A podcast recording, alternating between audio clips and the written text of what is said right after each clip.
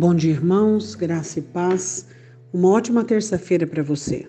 Que a graça do Senhor cubra, que o poder do Senhor esteja sobre a sua vida de uma forma absoluta e que a sua mente possa pensar apenas bons pensamentos que sejam concernentes à Escritura, à palavra de Deus. Hoje eu quero meditar sobre uma ordem do Senhor para Jeremias. É, Jeremias recebe uma incumbência da parte de Deus, onde deveria anunciar o cativeiro babilônico a Israel. É, mesmo eles recusando, né? Se Judá recusasse, ele deveria ser bem enfático e determinante nas verdades. É, eu não faço apologia sobre essas pessoas que usam as verdades segundo as próprias visões para derrubar, para ofender. Isso não é bíblico. Mas olha o que o texto diz de Jeremias, capítulo 1, versículo de número 17. Tu, pois, cinge os teus lombos, levanta-te e dize-lhes tudo quanto eu te mandar.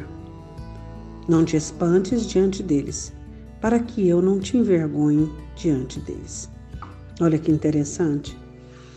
É, nós devemos cingir os nossos lombos, e os nossos lombos cingidos significa a força necessária a cobertura necessária para fazermos aquilo que temos que fazer. Muitas vezes, situações em casamentos, em relacionamentos, em negócios perduram e continuam por falta de segurança, falta de confiança, falta de dependência em Deus e falta de fé, porque as pessoas não estão com seus lombos cingidos. Os lombos cingidos significa a segurança necessária, a confiança necessária em Deus para que você faça aquilo que você, tem que fazer. O Senhor diz para ele: Levanta-te e diz-lhes tudo quanto eu te mandar. As palavras que saem da nossa boca com repreensão, ou com exortação, ou com ajuda, amparo, as pessoas que nos cercam, as pessoas que amamos, devem ser palavras ordenadas pelo Senhor. Jamais com o objetivo de ofender ou jamais com o objetivo de nós ganharmos uma proporção então humilharmos as pessoas, envergonhá-las de forma alguma. O que nós precisamos entender é que as nossas palavras devem ser verdadeiras. Você já parou para prestar atenção quantas vidas poderiam ser mudadas se cada um de nós funcionássemos como mensageiros, como atalaias, como pessoas que amam a verdade, praticam a verdade? É claro que antes de nós ensinarmos algo para alguém ou fazermos, é, nós precisamos viver aquilo que nós dizemos. Porque senão serão palavras vazias, né? nem o vento é tão vazio quanto as palavras de alguém que não pratica aquilo que diz.